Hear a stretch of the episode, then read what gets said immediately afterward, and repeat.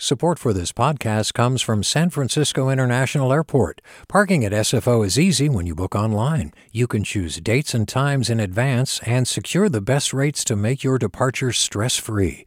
Learn more at flysfo.com/parking.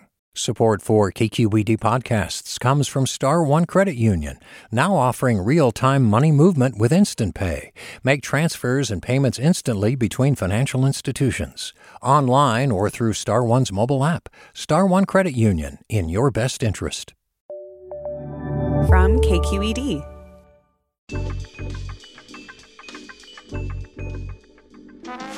Hey there, everybody. Ready or not, here we come. It's Political Breakdown from KQED Public Radio. I'm Scott Shafer, Senior Politics Editor here at The Q.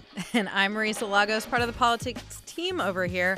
This week on The Breakdown, he's what you might call a Democratic operative, a young gun for the Democratic Congressional Campaign Committee, known to insiders like us as the like D us, DCCC. And uh, you may not know this guy's name, but Andrew Godinich, you can call him Drew, I think. Uh, he is on the front lines We're here in to. Andrew, or Andrew. Andy, maybe Andy. We're gonna We'll call him Drew. that. Uh, but he is here on the front lines in California for the midterm elections. Uh, Democrats have a whole lot at stake. Some people think perhaps on election night, California will decide which party, uh, in fact, controls the House. They're targeting seven or so congressional seats now held by Republicans. We're going to talk to him about all those things. Yeah, no pressure, And Drew. more, No and more, pressure. and more. Like you know, His the- mic is off. He can't the- say Yeah, he can't say anything, but we, we just want him to know that we know that the balance of Congress hangs in his hands. That's right. And that, I'm sure, is going to frighten Democrats up and down the state. but first, but first, on a more serious note, uh, there are wildfires yet again. Uh, seems like they've been burning nonstop uh, throughout the state.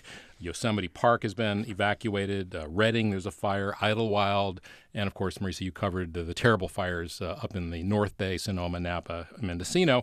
And this week, Governor Brown uh, released a proposal to sort of ease the liability uh, for some of the utility companies. And there was a, a hearing up in Sacramento. You were there. And uh, what, what, what happened up there? That's right. I mean, I, you know, I think the big news of the week was the governor's legislative proposal. This is something PG&E and other utilities have been pushing for and pushing for and pushing for. They say what he proposed doesn't go far enough.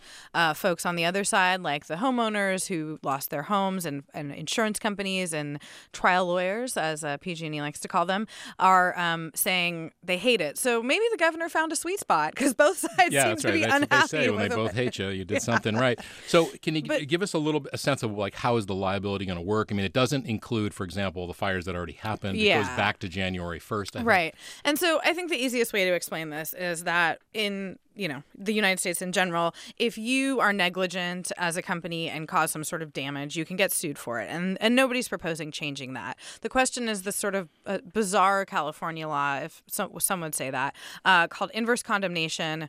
Don't worry about it. Um, but Look it up. yeah, exactly. But basically, what it says is that since utilities get to use public and private property for their equipment, like power lines, when that equipment damages, you know, homes or other things, they have to pay for it. And PG&E is saying, "Hey, we did everything we were supposed to do. We held up our end of the bargain. We couldn't foresee these high winds, say in some case. So um, we want they want to change that law, and it's and it's really this huge sticking point. These wildfire hearings, though." Um, this is a committee that's tasked with basically coming up with some sort of legislation by the end of this year's session, which ends at the Coming end of up, yep. August. Yeah. So kind of interesting to me that it took him seven months to finally call this joint hearing and for this legislation to come out. Um, and so they spent yesterday four long hours uh, really sort of laying out both some of these issues around liability, but more broadly, sort of the state we're in when it comes to um, how we prepare for wildfires, how we fight them, whether we're doing enough to mitigate them. And uh, there was testimony from you know some academic experts, and then from Cal Fire and uh, Southern California Utility, who's done a lot to prevent fires, um, and the head of the California Public Utilities Commission. And at the end of it, I'm going to let uh, Senator Bill Dodd, who co-chaired the hearing, uh, sort of sum up how how folks I think felt after four hours in that room. Th- This panel has uh, created more questions uh, than what than what you've been able to help us, uh, you know, in the long run. And I'm really disappointed about that. I, I get it. This is a complex problem, and uh, the solutions to it uh, are not so simple. So, I mean, you know, he wasn't slamming them in the sense that like he felt like anyone had been obstructionist, but it really was, I think, sort of a sobering moment for folks in the room about just how complicated this is and how many moving parts we're talking about. And I, for one, am sort of doubtful they're going to be able to solve this all in the next 30 days or so. What are the politics of this? Because Bill Dodd, of course, represents sort of Napa, Sonoma, that area, uh, but you've got fires right now in Redding, which is so to speak, a red part of California. I mean, it's a you know a lot of Republican parts of the state. So like, how does it shake out in terms of where the partisan lines are drawn, or is it not really that kind of an issue? I think luckily it's not as partisan as most things that we see in let's face it america right now I, I, will say the one thing that republicans really have have harped on and that they continued to yesterday was this issue of forest management and whether basically a lot of our practices of you know not sort of being proactive and doing more controlled burns um, have have contributed to this. So I do think that that's something that that they're really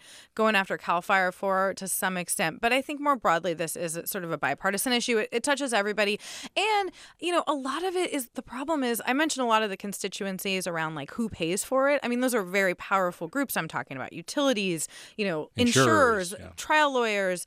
Um, counties and cities are lining up because of course their you know businesses and equipment have been damaged by these fires too. But i do think that you know the the other side of this is that we have let local governments have a lot of control over where we build. And so there's also this sort of tension that a lot of lawmakers talked about of, you know, not wanting, you know, we don't want to tell people, no, don't build in that area. But then are we going to compensate them when their homes burn down when they built in an area that we knew was a wildfire danger? Yeah. And, and I want to move on to another topic, Yeah. but but I know you did a lot of reporting on the Sonoma Napa fires. And what, what, what is the liability going to be for PG&E potentially?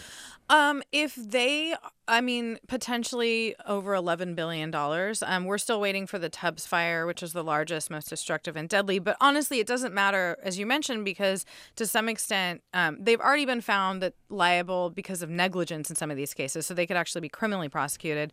And whatever happens with this inverse condemnation law, it's looking like it will only start as of January this year. So um, it's going to be interesting, and I think that you know they posted a billion dollar losses today. They're gearing up for some hard roads ahead, and and it's going to be a, a whopper of a fight. Yeah. Well, another issue that uh, kind of uh, trickled out this week. It wasn't uh, like a big press conferencey kind of uh, of an issue, but poverty in California. The Public Policy Institute of California released some data this week about poverty. And you know, one thing you should know about poverty is that there is the federal, the official federal uh, standard for poverty, uh, which is about twenty-four thousand dollars a year for a family of four. But it's the same standard whether you live in Mississippi or Silicon Valley, and so obviously it's not really reflective of the cost of housing. So PPIC uh, they have a measure called the California uh, Poverty Measure, which takes into account the cost of housing and also the benefits that you get. And it showed that about 19% of Californians uh, live funny, in yeah. poverty, and it's another almost as many. So about 38% total live just above the poverty line. And what was interesting is that you know we have these images, I think, of all of poverty in the Central Valley. You know, the Dust Bowl, the Okies, uh, farm workers, and and there is poverty there to be sure. But the counties with the most, the highest rates uh, of poverty were L.A., Santa Barbara, and Santa Cruz. And again, I am not surprised by that personally. cost yeah, of housing. I mean, I think this is something that that, that is interesting, and, and I think sort of undercut some of the political rhetoric we've heard from both parties. We saw this in the governor's race, for example, where Antonio Villaraigosa, Democratic former LA mayor, was really spending a lot of time in the Central Valley talking about these issues. And again, like you said, it's not as if that's not a problem there, but I think sometimes we forget that how hard it is to make it in these coastal cities where things are so expensive, and not just the cost of housing. Yeah, and poverty in and of itself hasn't necessarily been a big issue in the governor's race, but uh, you've got John Cox, the Republican, talking about uh, things like the gas tax and blaming that on the cost of living, and he says he wants to build more housing. Gavin Newsom really more talking about things like preschool education and increasing CalWorks grants, that kind of thing. And it, you know, this is an issue that affects a huge number of people. I would I would guess a lot of them don't vote, you know, and that's probably one reason. It's an issue that doesn't get as much attention as it should. Uh, but you know, we're going to be definitely covering it uh, between now and the election for sure. All right, we're going to take a very short break, and when we return, we're going to be joined by Andrew Godinich. Uh, he is on the ground in California helping Democrats pick off some Republican congressional seats. You're listening to Political Breakdown from KQED Public Radio.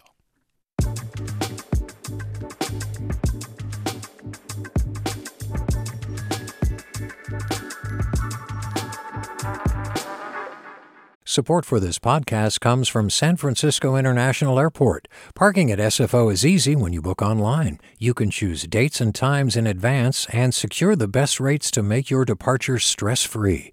Learn more at flysfo.com/parking. Support for KQED podcasts comes from Star One Credit Union, now offering real-time money movement with Instant Pay. Make transfers and payments instantly between financial institutions, online or through Star One's mobile app. Star One Credit Union, in your best interest. And welcome back to Political Breakdown. I'm Marisa Lagos, along here with Scott Shafer. And joining us now is Andrew Godinich.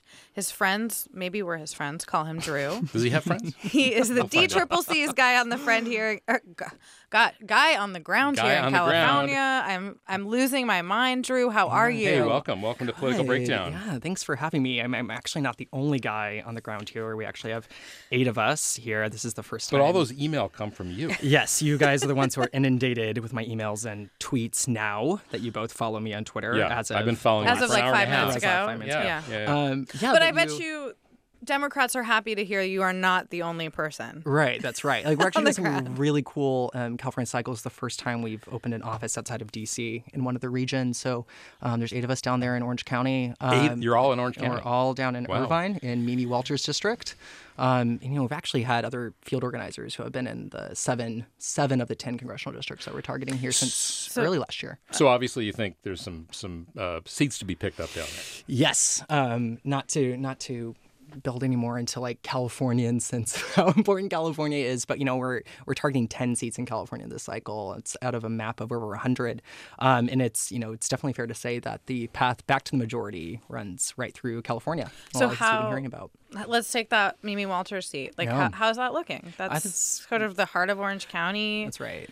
uh, which is, you know, we've talked about this a lot. It's a place that is turning more blue, but is still not totally blue. like, how are you guys feeling? Yeah, I mean, I think Orange County is interesting. It's a place that in the past, before 2016, nobody was talking about. You know, Democrats, uh, Republicans alike weren't really investing in the ground or, or, you know, any of the resources there that we know we need to win. Um, but after 2016, that all changed. Hillary Clinton won Orange County. She won the 45th congressional district. Mimi Walters' seat by five points. Mimi Walters ran uncontested, essentially. Um, that's all changed. So, now. in retrospect, wouldn't it have been better to invest the ground operation in 2016? yeah, but you wouldn't have had me. And so Well, maybe So- you would have come this time just to you know Yeah. play cleanup. But well, no, in hindsight, though, I mean, everything Yeah. went different in Yeah. 2016. Right. Yeah. But I, don't, this- I, I think very few people expected that you know Democrats were going to win Orange County for the first time in 80 years, and you know we weren't going to win the presidency. Right. Um, you know, the expectation was the opposite of that, Yeah, I think. I think that's for most of probably fair. Yeah. Um, but I, you know, there's a lot of interesting things happening there. We have, you know, you're seeing this in all of these races in California. You're seeing the most qualified um, candidates who have ever run. Katie Porter, who's running into that district, uh, a consumer protection attorney. She's fought her entire career to keep Californians in their homes after banks have foreclosed on them. I mean, that's an incredible story. A working mom, you know. you cuts out spinning us now? Uh, a little bit, a little bit, but you should totally get to know more about Katie Porter. We're going down there in a few weeks, so You should we, come to will- our we hope to meet her. Yeah. We hope to meet Katie Uh, Porter. But I think she's a great example of the type of folks who are running this cycle. We've met her. We met her at the uh, like a year ago when she was At the first starting convention, to at the run convention, at the convention. at the yeah. convention. Yeah. So uh, let's back just up? back up. Yeah, Yeah. let's back up. You know, we typically when we have folks on the show, we ask the first question is, "Where were you born?" Now we know you were born in Texas. Yeah, he right. keeps saying y'all, so I think Y'all. we have a Yeah. pretty Y'all. good idea. So tell us about you know what was it like growing up in in you know the Lone Star State Yeah, I mean, I'm from I'm from Galveston, Texas, which some of you may know. Um, from the Glen Campbell song. right. Um, also from a number of other country songs. All my exes, I'm in Texas. Allison is from Galveston. Um, but yeah, but my family is from there. We've actually uh, members of my family have been in Texas since before it was Texas. Um, What I- was it before that? It was, it was part- Mexico? it was- that's correct. Um, you know, but you know, I um, so but I, I went to college out east. I, I lost my Wait, wait, accent wait. No, little we're bit. still in Texas. Yeah, Okay, yeah, so we back don't. to We, yeah, So- we want to like So- so. Yeah. Let's talk about your family. Oh, Are they proud that you're working for the D Triple C? Are they That's- Republicans? Are they Democrats? That's a good segue. Um, I, my father was actually the co-chair of the Galveston County campaign for Donald Trump. Wait, what? Really? Yeah, so I am, you know, there's definitely mixed bag. My mom Wait, is he a for, re- registered Republican? He's actually a registered Democrat, or historically he's been a registered Democrat. You know, Has he voted for Democrats? He's voted for Democrats in the past. Folks like Ann Richards. How about uh, folks like Obama? Um, I don't think so. Uh, we we didn't talk about it. Wait, wait, wait. But- so he's a Democrat who became a huge diehard Trump supporter. Right, How did that happen? Well, I think it's something you know to take really far step back. I mean, you've seen this kind of in a lot of the South, right? There's you know been historically this has been evolution um, in the South. You know, Southern Democrats have migrated largely to the Republican Party in a lot of these states. Um, I think what you're seeing in 2018 is we're fighting for some of those folks back in places like Houston, uh, you know, like Dallas and San Antonio. There's you know excellent candidates running there as well. Um, but you know, there's you know, there's a lot of folks that I grew up with who you know who their parents remember, you know, they were registered Democrats. They remember the party um, as working for the people, but they they they felt um, for whatever reason they've fallen out of out of place with the party. So, are you the lone Democrat in your family, or who's the outlier, you or your dad? Right. So I'm, I'm actually not. Like my mom. I hope she's not listening. I'm sorry, mom. She actually she she voted for. She voted for McCain and Romney. She actually voted for Bernie in the primary. Whoa. in Oh, wow. 16. So I think. Interesting. And what about November? Right. In November, I you know she she came back. She she came back to the Democratic fold and she voted for Hillary Clinton. So, but there's a little divide there. So, what's that So like do with you- you and your dad? Yeah. Yeah. Yeah. What's it like? Like, Oh is, God, is it is it hard? Deep therapy session.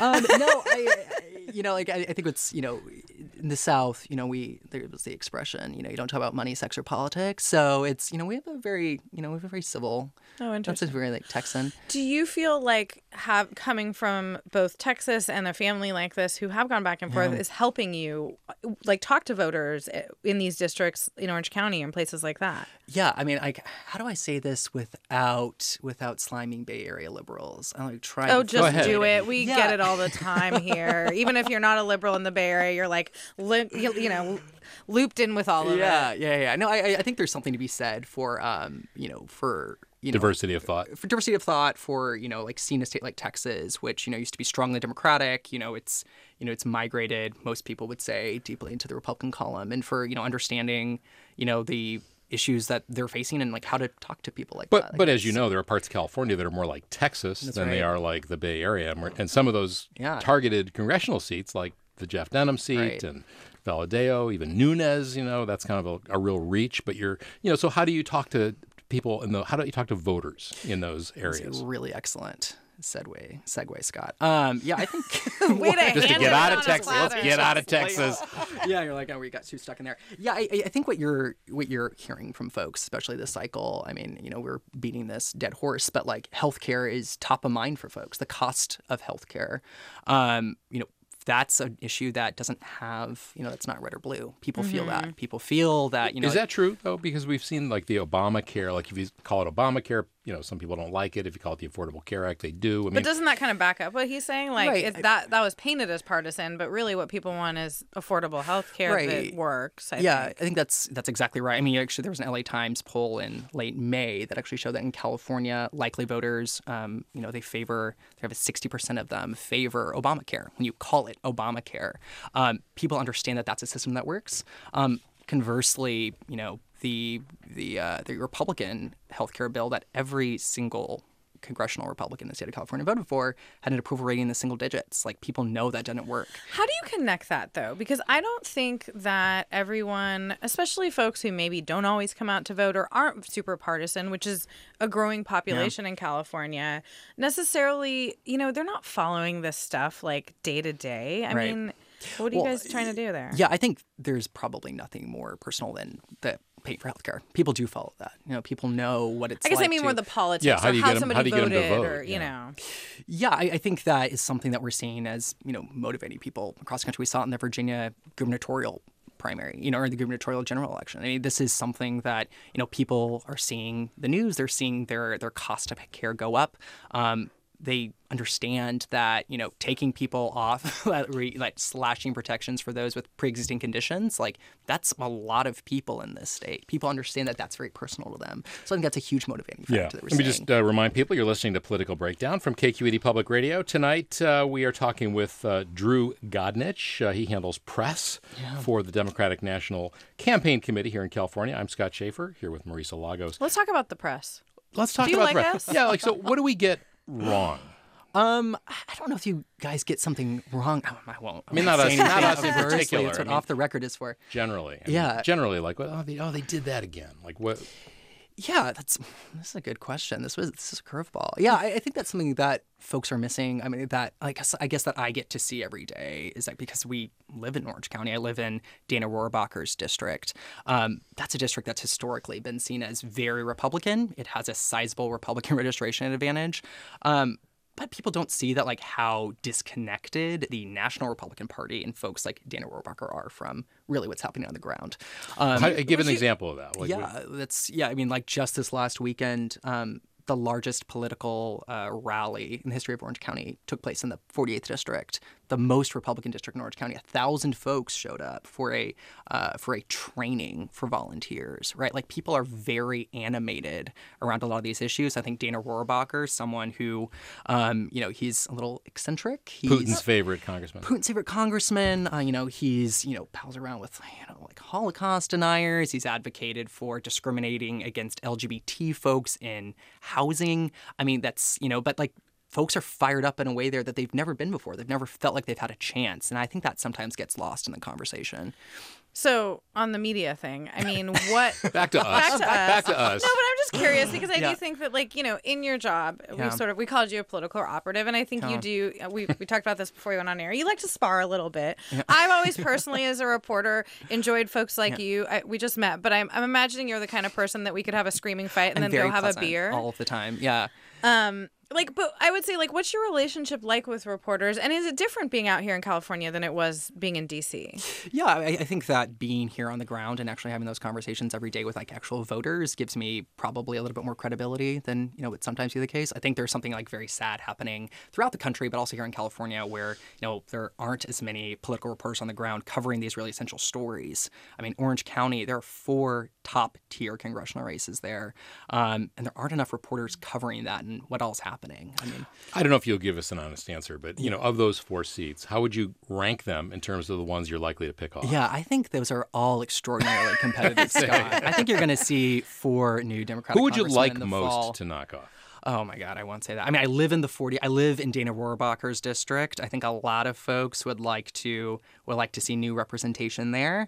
Um, but honestly, I mean, like the great thing about this cycle is I don't have to spin you. I ha- we have great candidates running. Everyone. Oh, wait, wait, you're sending us press releases every day with spin, though. Oh, I, I don't know. How do I you? mean, that's his with job, facts, right? with, with solid research facts. Okay, well, let's talk about something about about your party, Yeah. which is th- this narrative that we're hearing a lot, which is this sort of concern about the schism within the party, Right. that the left flank is sort of going too far to the left, that Right. you know these democratic socialist candidates are going to really hurt the sort of you know more like conservative or moderate Democrats in other states.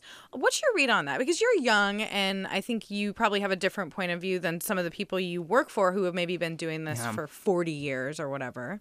again, I think that's like that's one of those things that um, you know I'm glad I set that up earlier. But you know, like because I'm on the ground, you know, like we're talking to these folks every day. Like people are just really fired up and like we're united around knocking off some of these guys. I mean. To you know, go back to my example about the you know political action we're seeing in Dana Rohrabacher's district. That was a very tightly contested race. I mean, Harley Rouda, the DCCC's candidate in that race, only scraped by with a, by 125 votes And Rohrabacher got what, like thirty percent? only 30%. You know, like that was a very contested primary, but I mean, we've polling came out last week showing Hartley up on his opponent. I mean, Democrats this cycle and independents and a lot of Republicans too because like these are Republican districts Right. are, you know, they really want to see new representation. Okay, but I'm curious because one thing that you know some analysts have seen and we've talked about here is like, is there sort of echoes of the Tea Party movement and and this surge from the left, the, the same thing we saw from the right, which of course helped Republicans retake Congress, but has also really proved to be a challenge when it comes to actually governing. I mean, is that a concern for you? Like, do you think that Democrats is it too big of a tent if if you're talking about all these folks? I don't, you know, I, I think having more people in the party is generally a good thing. Uh, but at the end of the day, I mean, like, I'm going to leave it to these candidates who have been working in their districts their entire careers or, you know, who have, have records of service to understand the values that are going to resonate with their voters. And, you know, we're seeing that in the polling, and we're seeing these folks with can like with campaigns that have a lot of grassroots funding being able to bring that message. During uh, the primary, there was all this concern that the top two was going Right. to lock out. Uh, there were going to be two two Republicans at the top, and all these Democrats were going to divide up the vote. And you had to kind of pressure some right. Democrats out of the race. You had to endorse, like you said, Mm-hmm. Harley Rouda and some others, just to kind of help give them a push. And it worked. You know, Mm-hmm. you weren't shut out. But I'm wondering, you know, like what were those conversations like when you had to go, for example, to uh, the uh, MyTran uh, down in Mai Khanh Tran. MyContran down in uh, the 39th congressional Mm-hmm. district. You know, a a Vietnamese American woman, pediatrician. Strong story. Yeah. Yeah, great story. How do you, so? How do you say? You know what? You're not going to make it, and you know you should drop out, or you know we're going to endorse your op- opponent anyway. Like, what was that like? Yeah, I think I'm finally emotionally, physically, and spiritually rested, back, recovered from the primary. Um, I'm sure it's the same with y'all. Um, yeah, I mean, those are always hard conversations. I mean, uh, Congressman Lieu said this um, a little while back. You know, it's really hard to convince folks to run. It's even harder to convince folks to to, to stop running. But at the end of the day, like the you know taking back the House, um, applying a, you know a check on this administration, those are really important things, and that's why we saw a lot of folks um, make that really tough choice. Folks like Jay Chen in that race, folks like Phil Janowitz, um, who you know they.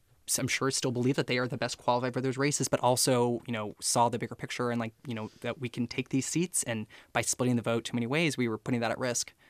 Do you guys? I mean, d- there was a sense that like maybe you guys had come in too late on some of those races. In hindsight, do you feel like the timing was all right? I think the results spoke for themselves. There's the spin. That's what we were looking for. But no, I mean, in a lot of these seats, right? I mean, like every single thing that we did ended up being necessary to win. I think if you look at the Dana Rohrabacher race, I mean, there was, I think, 17 candidates on the ballot. It was insane.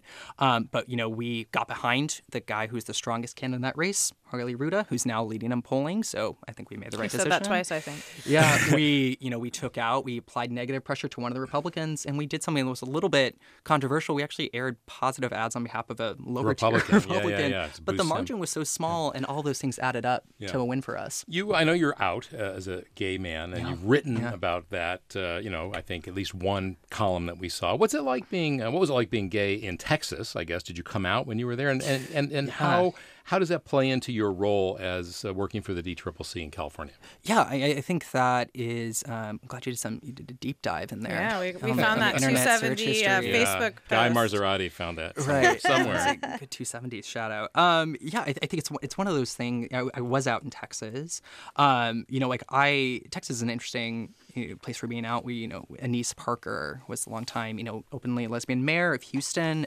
excellent public servant one of the you know of the country's largest cities um i for a long time i tried to like separate those things you know like sexual orientation with you know like your politics but um ultimately LGBTQ people, you don't have an option. Your identity is political. You don't have an option. I mean, because, you know, we talked earlier, Dana Rohrabacher, you know, a congressman who's representing Laguna Beach and Newport Beach. I mean, he's advocating for discrimination against housing.